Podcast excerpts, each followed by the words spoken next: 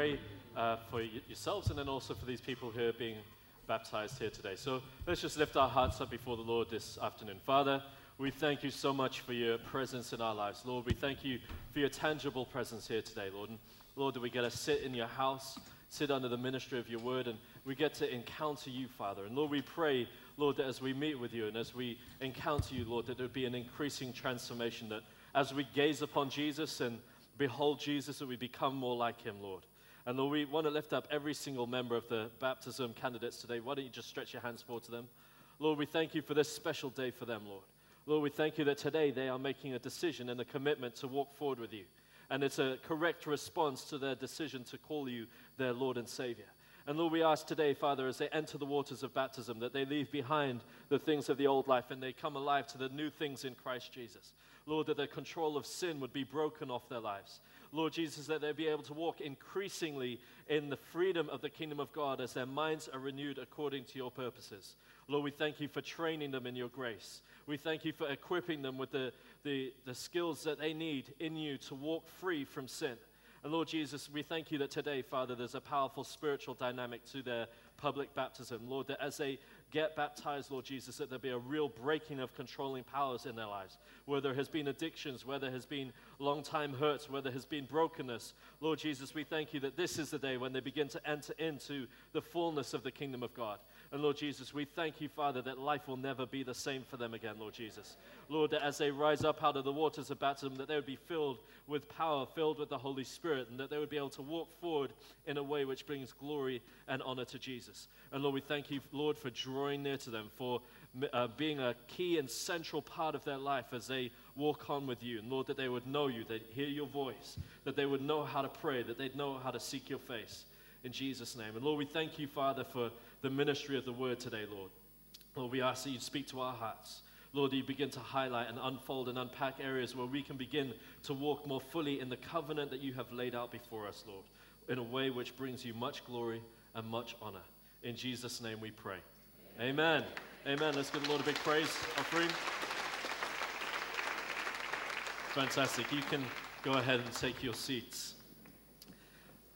Well, we are um, celebrating baptisms today.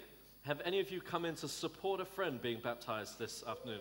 Wow, wonderful to see all of you here today. Fantastic. And we do hope you enjoy the service, your time with us, and we look forward to meeting you later on just after the service when you're receiving your friends and family members back to you after their baptism. We are coming to the end of a series today on relationships. Oh. But there's still message five. We're still uh, got some more, to, more way to go, and I'm sure we'll be coming back to this issue of relationships again and again. Um, but let me just uh, again do a quick recap for us today. We've been exploring relationship and specifically building towards a successful marriage relationship. And I know that we've been preaching in sections. So we started out for the singles and then how to get into a relationship, then a word for the men, a word for the women, and today, how to reconnect and rebuild a relationship when things go wrong. And that's in the context of relationship, not necessarily going back to a previous one, um, but how to build when things go wrong in terms of arguments in your current relationship. Each discrete message had a specific set of topics that we covered. And so if you haven't been um, with us up until this point, please, please, please go back and review. I've covered a lot of ground in these four or five weeks. And so I probably have said something to the question that you have in that time. We also will be making a time at the end of today's session. I'll try and keep it short. Uh, it's always a fingers crossed promise, that one. But um, try to keep it short so that we have five or ten minutes um, for questions at the end before we come to the baptisms. So we've been looking at how to love God while we're single, how to manage our freedoms in God's grace. Then, how do we manage our freedoms when we begin to walk in relationship with somebody else? How do we begin to take our roles and responsibilities seriously as men and as women? And just in that statement, you probably pick up that we endorse a complementarian view where we believe that there are specific roles for men and women to, be ful- to fulfill, but that there is an incredible position for both in the kingdom of God in terms of God's creation order and society. If you hold to a more egalitarian view, that you uh, believe that, every, that women should be able to do everything that men should, and maybe even vice versa, um, that's fine, as long as you've considered the foundation and motivations behind your argument and you know why you want to take that position. But today we're going to be looking at this idea of how do we rebuild a relationship after an argument, after a disagreement, a conflict. Um, and so I want to begin by asking this, questions, this question.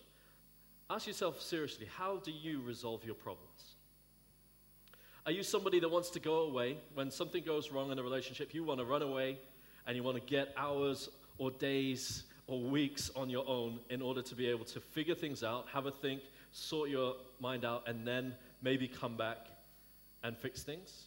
Or you're the sort of person that works through a relationship um, in real time when things go wrong and you're able to be um, clear, maybe in the third or fourth instance, the first instance, you probably say things wrong, but in the second or third or fourth instance, able to express your emotion, express what's going on for you, express how you're feeling. Because that begins to set a, an important understanding on your part of what type of a person you are and the value that you hold um, rela- in relationships in your, in your psyche and in your value set. And so today we're going to be looking at some skills which all of us as a generation, I think, really need to learn to live. And that is to live out of a revelation of what covenant relationship looks like. Um, and we can apply this to all of our relationships, not just the romantic or marriage relationship that you're building for now or in at the moment. And really, I want to challenge you first up with this statement. When we are looking at how we resolve conflict, when we are looking at how we begin to keep relationship in the middle of difficulty, I want to say to you that this actually is a measure of your obedience to the new covenant. It's a measure of your obedience to the challenge of the Lord to love one another, to forgive one another, to seek relationship with one another. That is central to the gospel of Jesus Christ. In John 13 34, it says, A new commandment I give to you, that you love one another. As I have loved you, that you also love one another. By this, all will know that you are my disciples, if you have love for one another. Now, the reality is, we're all human. I hope. Now, you, by virtue of that, are going to be falling out with one another. The very nature of humanity in personality, in character, in the brokenness of our experience means that we are bound to experience friction or even explosions from time to time when we encounter other people. And it's one of those things that we need, begin to need to work through because the issue is sometimes those conflicts are necessary. Sometimes those conflicts simply flow out of brokenness in our hearts and in our lives, which we need to bring before the Lord and deal with in a meaningful way. And that's part of the journey of faith. That's part of the journey of Christianity. And one of the interesting things as an individual you'll find, and then specifically as you begin to move into relationship, is that when you involve God in your relationship, things are actually very challenging because God is interested in healing, restoring, highlighting issues for you, exposing issues that you aren't willing to deal with. He's willing, he's aiming to do that through relationship. And he does that in such a way that the walk that you have with another person and his involvement brings you to a place where you're willing to leave behind the things of the flesh and the things that you've struggled with and move on more fully into being Christ like. I'd go so, so far as to say if you're building a relationship, that if you've not had a difficult conversation or even a bust up and had a big argument, then either one of two things. You're either saints of the highest order who are perfect in every way and should already be in heaven, or you're really not getting to know each other at all. Because the reality is, the more you get to know each other, the more frictions you're going to encounter, which you need to work out within the context of your covenant relationship in order to go on to deeper levels of intimacy. And the call and road to deeper levels of intimacy have pitfalls and stumbling blocks all the way along, which many people don't get beyond. That's why we live in a, a disposable relationship society. We get to a certain point with somebody and then realize, you know what, I just, I'm not willing to put up with this and all it is is the way that they slurp their soup when they're drinking out of the bowl. And so we stop at these seemingly arbitrary points instead of seeking a deeper level of relationship and a deeper level of intimacy. And if you want to get to a place where you have a successful marriage or a successful relationship leading unto marriage, you're going to have to get beyond the pitfalls and get beyond the stumbling blocks in order to get there. And one of the challenges for many is things don't become perfect when you get married. Everybody expects it to be the silver bullet that solves all of your problems. Actually, the marriage covenant is one of the most challenging places because that is where you're most exposed, where somebody knows you the best and you can't run anywhere. Some of you know what I'm talking about. And so, marriage is, is one of those places that can be heart wrenching, it can be challenging. And so it's important that if we're to build successfully, and if you're in that place already, to begin to get a hold of some principles which can enable you to build an intimate relationship, especially within your marriage. And you really, in order to do that, need love at the core. You need this idea of the new covenant to infiltrate and affect every single decision that you make, that Jesus calls us to love one another just as he has loved us. And part of exploring relationship is this idea how do we begin to resolve conflict? How do we match up our differences? How do we learn to love each other in spite of the, the great differences of character and personality that we have? And it's a challenge. Jesus would not have had to give us a command if we were doing this by default. If we were automatically loving people, automatically knew how to walk in this kind of wisdom and revelation, Jesus would have saved his words and said something else. But the reality is, we need to put this on on a daily basis. How do we learn to love one another in a meaningful way? This journey, it's about becoming more Christ like.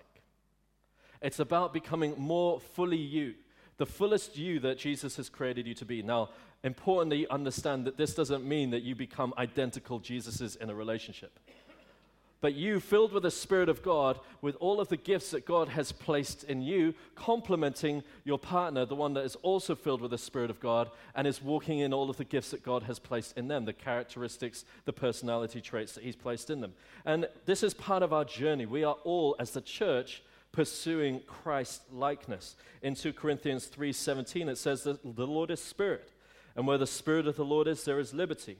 And we all, with unveiled face, beholding as, a, in a, as in a mirror the glory of the Lord, are being transformed into the same image from glory to glory, just as by the Spirit of the Lord.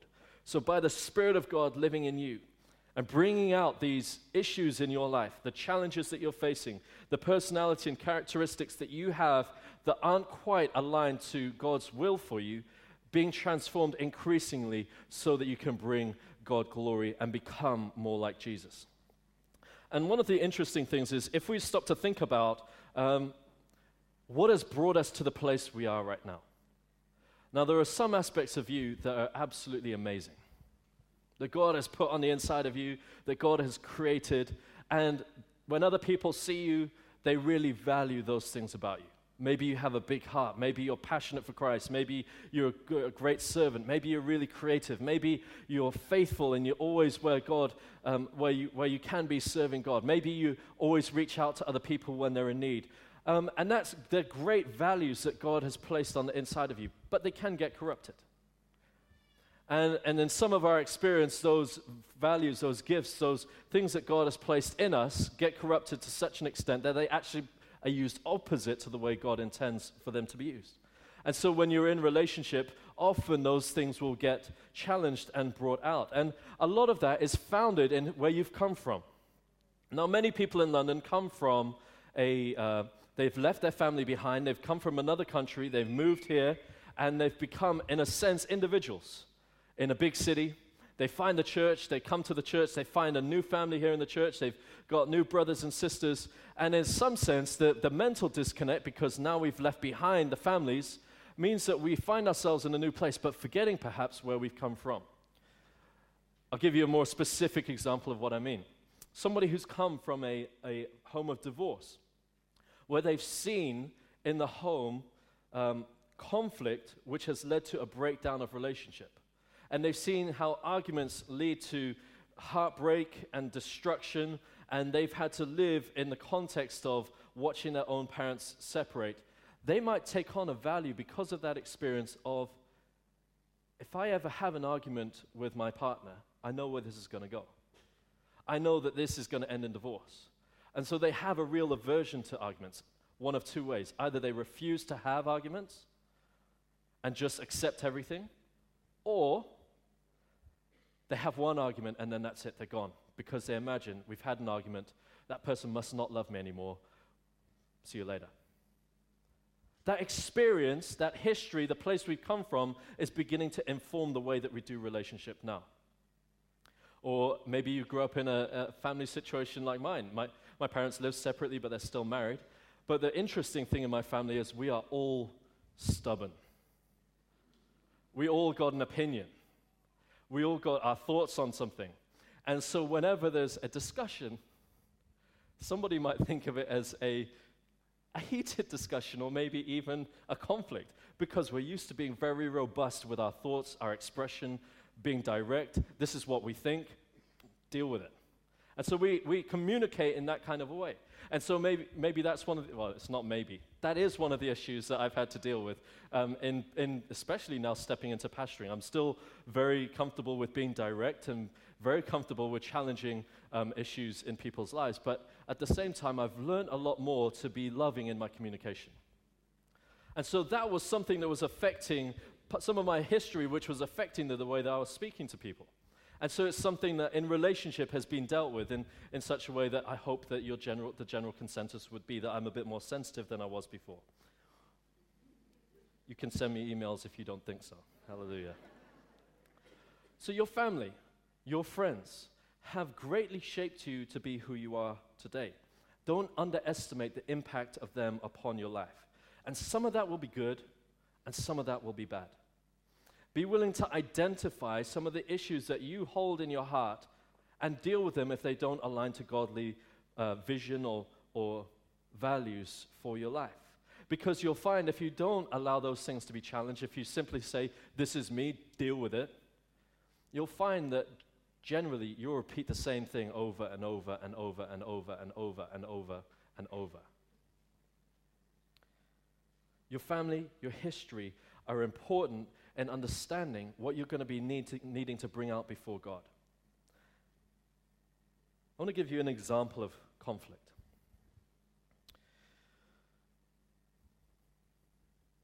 Perhaps you grew up in a family situation where um, you had ca- very capable people around you.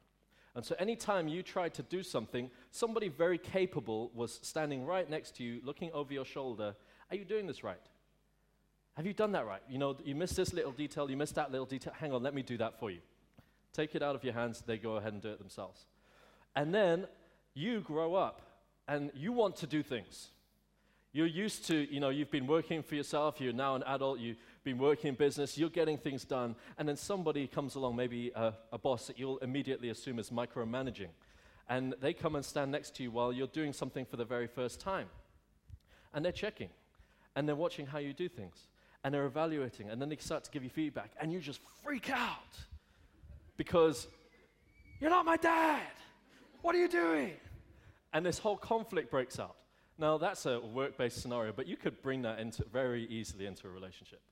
Very easily into a relationship where you're just, just about your own business. Maybe you're washing the dishes, or maybe you're doing the ironing, or maybe you're cleaning the house, and somebody's standing looking over your shoulder, you missed a spot.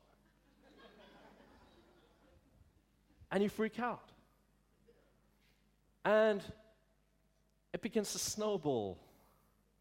You know what? You always do this to me. You're always, always checking everything that I do. You're always, always criticizing me. I'm doing my best here right now. Can't you see that? I shouldn't even be doing this cleaning. That's on your rota this week. I should be in the, the lounge watching TV. I'm just doing this out of the goodness of my heart. Who do you think you are? Why do you always give me such a hard time? Well, it's fine. You should be serving me. Aren't you supposed to be my husband? Aren't you supposed to be looking after me? Isn't this the way that we're supposed to be? And you know, you, you just, I don't even respect your leadership anymore. and it snowballs and snowballs and snowballs. There's an, um, and then that goes, carries on. Two weeks later, that doesn't get dealt with, and you're sitting watching television. I'm, I do not have a television, so this is not a personal example. But you're sitting watching television and your partner's sitting watching television, and they reach over and take the control, change the channel, and your blood begins to boil. You won't even let me watch TV. You won't even let me want to watch. This is the one program, match of the day. It's the one thing that I want to watch. Why are you changing the TV channel?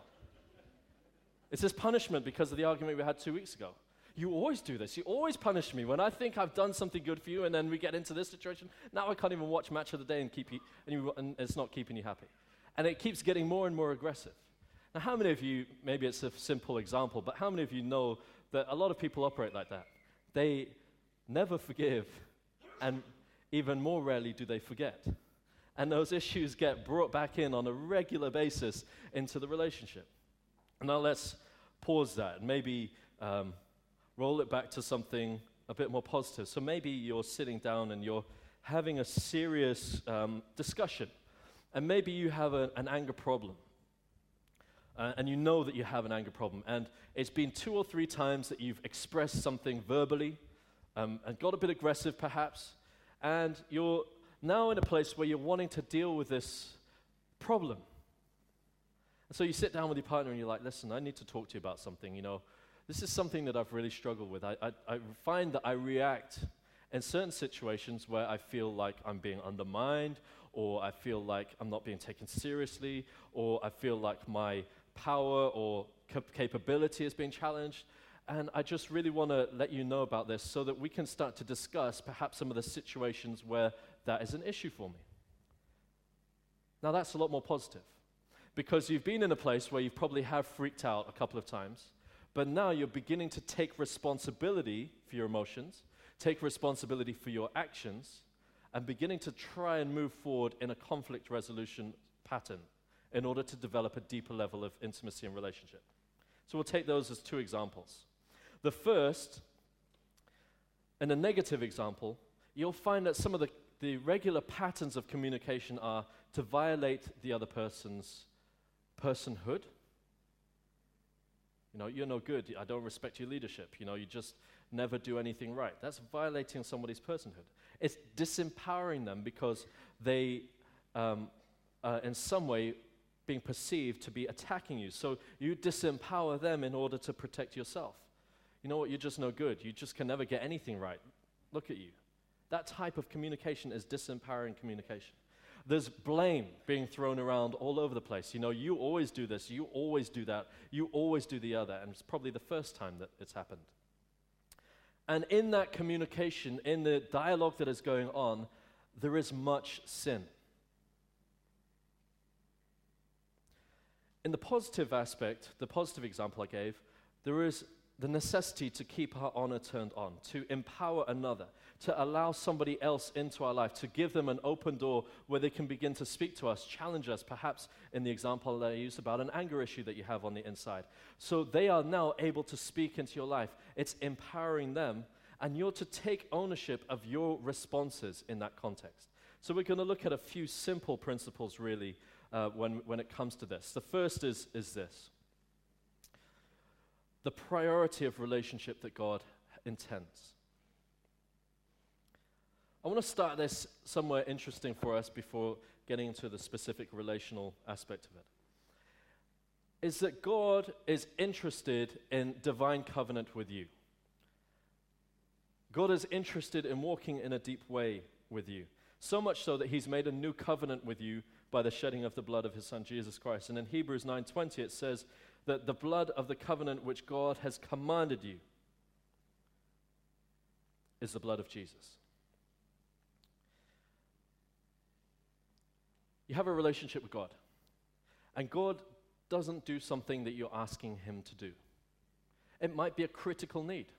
It might be your child is sick, or your partner is sick, or a really close friend is sick and you have a critical need for that person to be healed.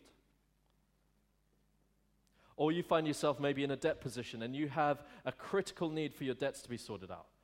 Or you find yourself looking for a job and you have a critical need for your job to be provided for you. And we're saying to God, God, you have to answer this prayer. Now, what happens if God doesn't answer that prayer? I've used some critical needs examples. But some of us have some very petty needs that we get offended with God if He doesn't answer them. Know, God, I really want to be promoted right now. I need to be promoted tomorrow. Well, you've just started work a week ago and you're still being trained in your job. No, but I need to be promoted tomorrow. And God didn't give me the job that I wanted. I, I, God probably didn't give you the job that you wanted, probably gave you the job that you needed. Difference. But God doesn't do what you want Him to do, and now you're angry with God. Have you ever heard people say this? You're dead to me. I don't even think you exist anymore. Have you ever heard that? Sometimes people often use that within family context. But how often do we do that to God? You know what, God, you don't even exist. I'm not. Talk to the hand, God. you don't even really exist anymore because you didn't answer my prayer, my needs. I, your Bible says, your word says that He will answer all of your needs according to His riches and glory. Well, I didn't see my needs get met. You know, where's the Mercedes? I'm still driving around in a Prius. God, what's going on? And we begin to violate God's existence on the basis of our perceived need. God, you don't exist just because you didn't answer my prayer. What is that? I, I say that because God always exists. God existed before we even exist. God created us. And yet we have this attitude that just because God does something that we don't like, that we're going to write him out of the books, the history books. The challenging thing about God is he's going to be there waiting for us at the end. So really, we have no choice but to sort our relationship with him out. You might spend two years, five years, 10 years, 20 years, 30 years before you come back to God. Maybe you had legitimate reason for offense in the first place. But at the end of the day, you're still going to have to come back to God because God still is real and desires a relationship with you. Now, the reason that I make that statement is because we need to begin to understand the level of relationships that we can have. And in this society, it has become so easy to have a throwaway relationship, a throwaway marriage. You just go down the divorce courts two, three months, done. What? That, person's not your lifelong partner anymore because they did something that you weren't able to resolve a conflict over? In Scripture, the only one that is given as a valid reason for divorce is sexual immorality. When there is a betrayal at the deepest level of the marriage covenant by going to sleep with somebody else. That's the only one that's permitted for in, in Scripture. But we go throw it away on the fact that, you know, the prenup, you know, I, they told me that they had more. And I thought I was going to get a better deal.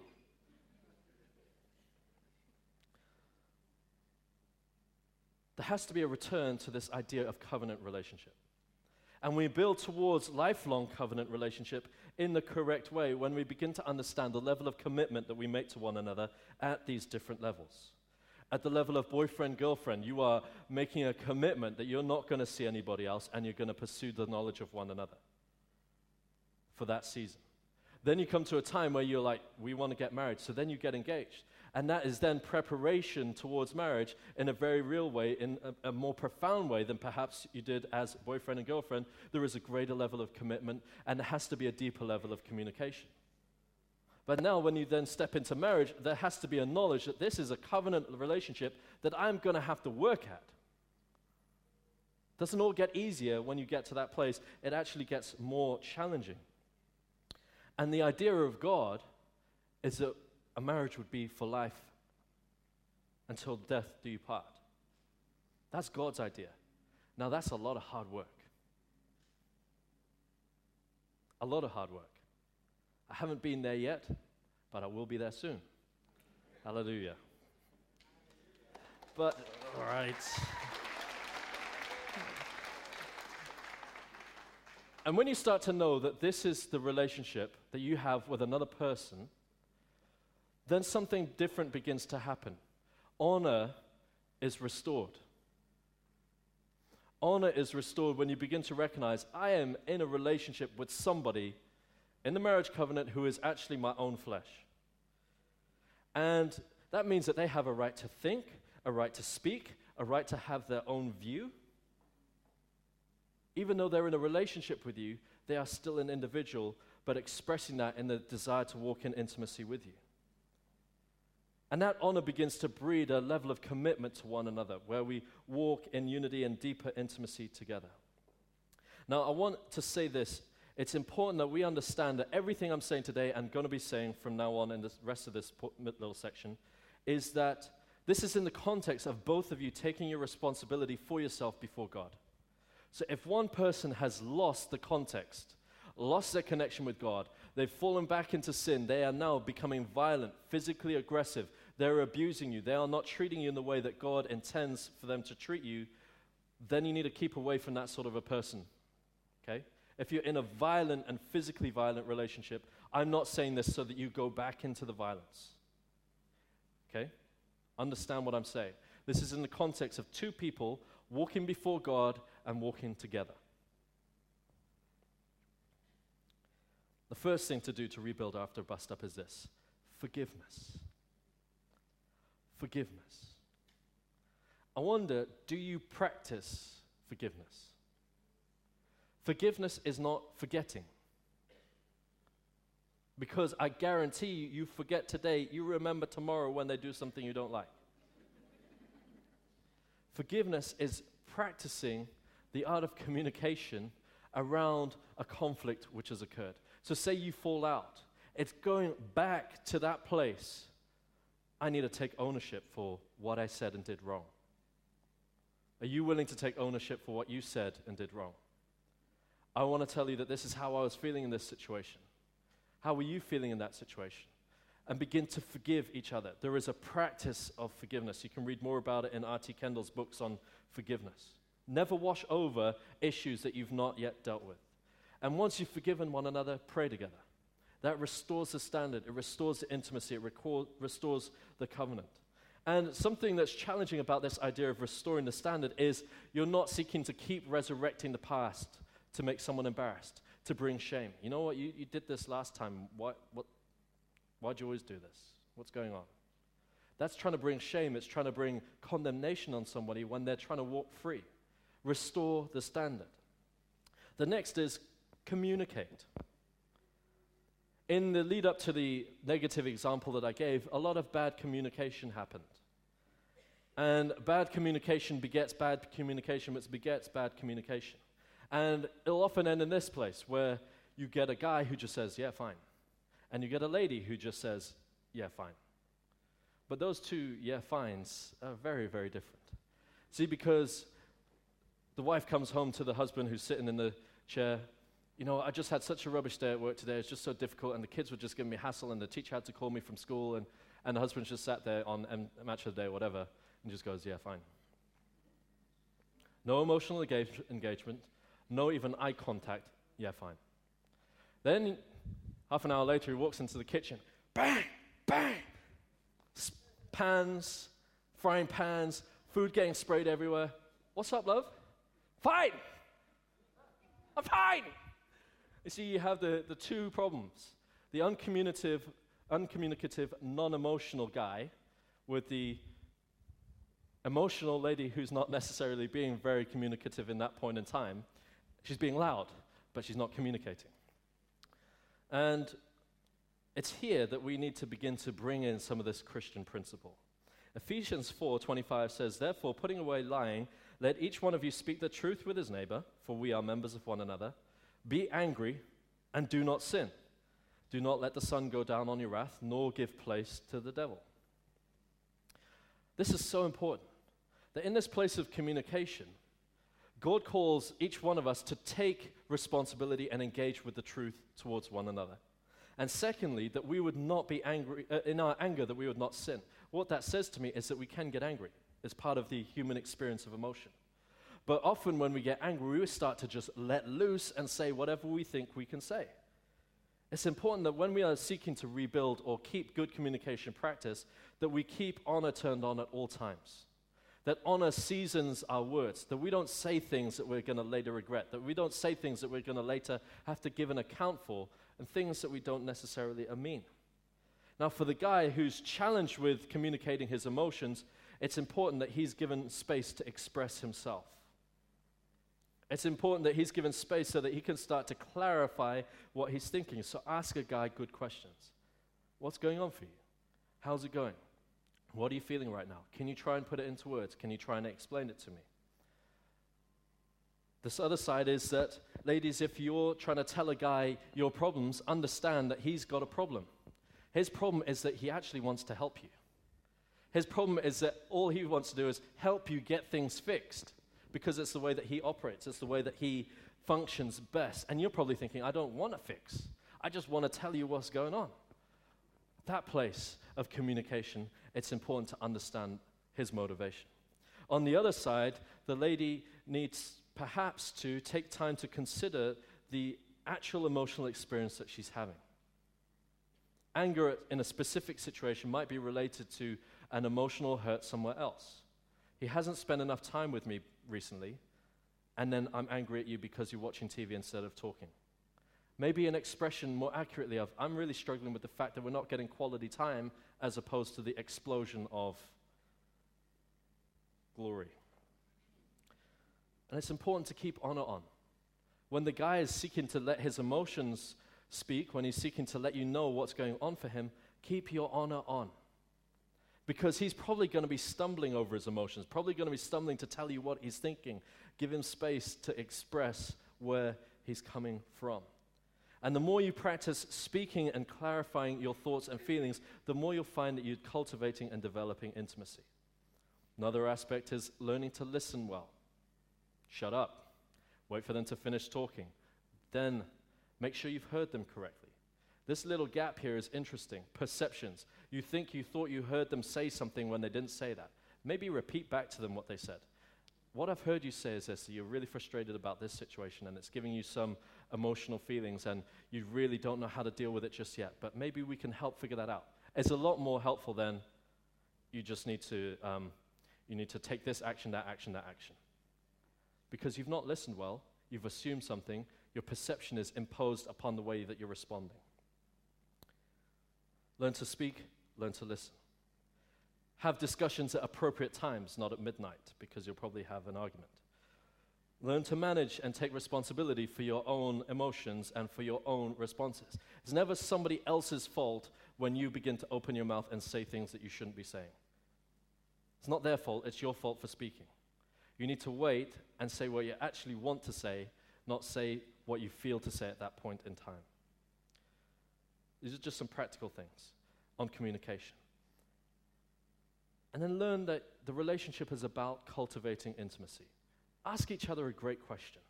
Learn to value each other and what is different about the other to you. Value what is said. Ask how the other is feeling, not rejecting each other when they don't have a view that's the same as your view and protect that intimacy. As you begin to grow in a relationship, value the covenant relationship that you have. Value it to the exclusion of everything else. You know what? Sometimes it goes wrong when people they, they go into marriage and they go full blown, full blooded for a year. The first year, they're spending every night together. And it's okay, the relationship's fine now. Okay, I'm just going to go spend time with my friends now. Two years later, you're suddenly asking the question, what happened to my great marriage? Tell you what happened to your great marriage is you stopped protecting the intimacy that you'd cultivated. Keep building towards that. Keep your quality time together. Keep your communication going on. Even if it means that you have to keep other friends at a distance for a season, you do that because it's more important to cultivate and protect your lifelong relationship.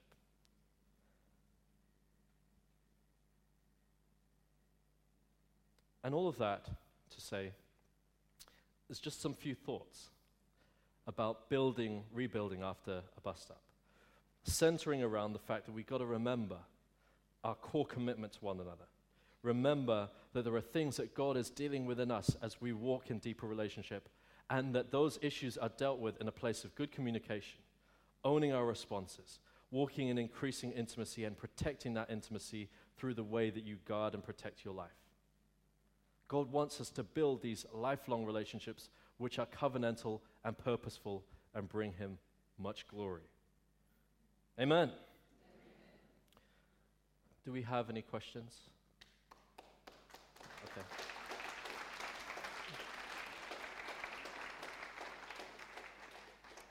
Any questions today?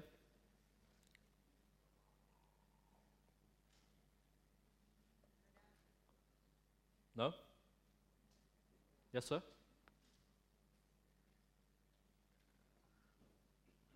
you need a microphone?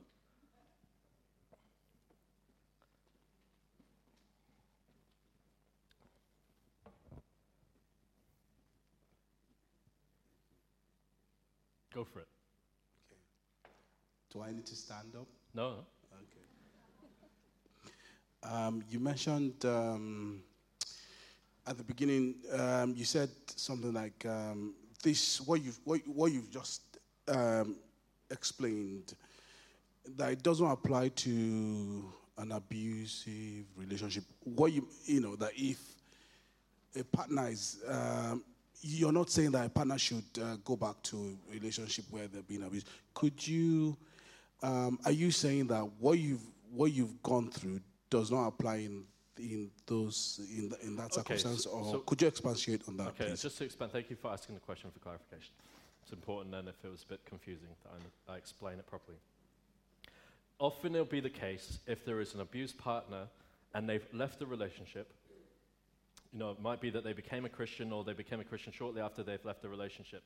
When they begin to hear about forgiveness, about the onus on them to restore the relationship, they might assume that that means that they need to go back to that relationship which was previously abusive. And that would not be the case. Now, they're sensitively trying to honor God. There's a sensitivity of heart. They want to honor God. They want to forgive. They want to do things right. And they make the assumption that that's what we're saying they should do. It's not what we're saying they should do. They should not go back to a violent relationship. Now, if it is the case that that person independently has met with God, that God has done a transformative work in their life, and now they're walking with Him, and their, their leaders or their brothers and sisters around can verify that they have been changed, and you feel the leading of the Lord, genuine leading of the Lord, with wisdom from leaders and friends, that maybe there could be a rebuilt relationship there, that's a different issue. But if that person is still in sin, still violent, hasn't dealt with their issues, because of a sensitivity to God, don't go put yourself under that issue again. Does that make sense? Does that answer your question? Fantastic. Any others?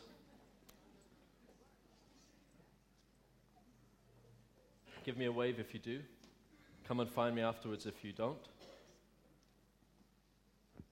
Yes? No? Why don't I have a TV?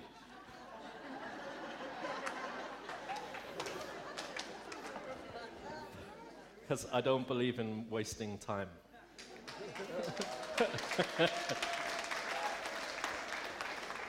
All right, any other questions? All right, fantastic. Thank you so much. You've been amazing.